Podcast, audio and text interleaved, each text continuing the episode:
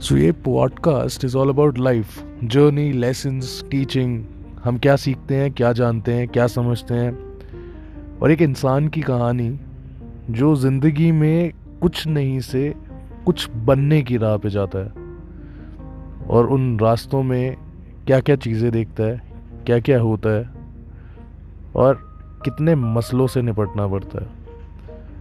So this podcast is all about life life life love, hate, envy. It just, life matters. And why not talk about it?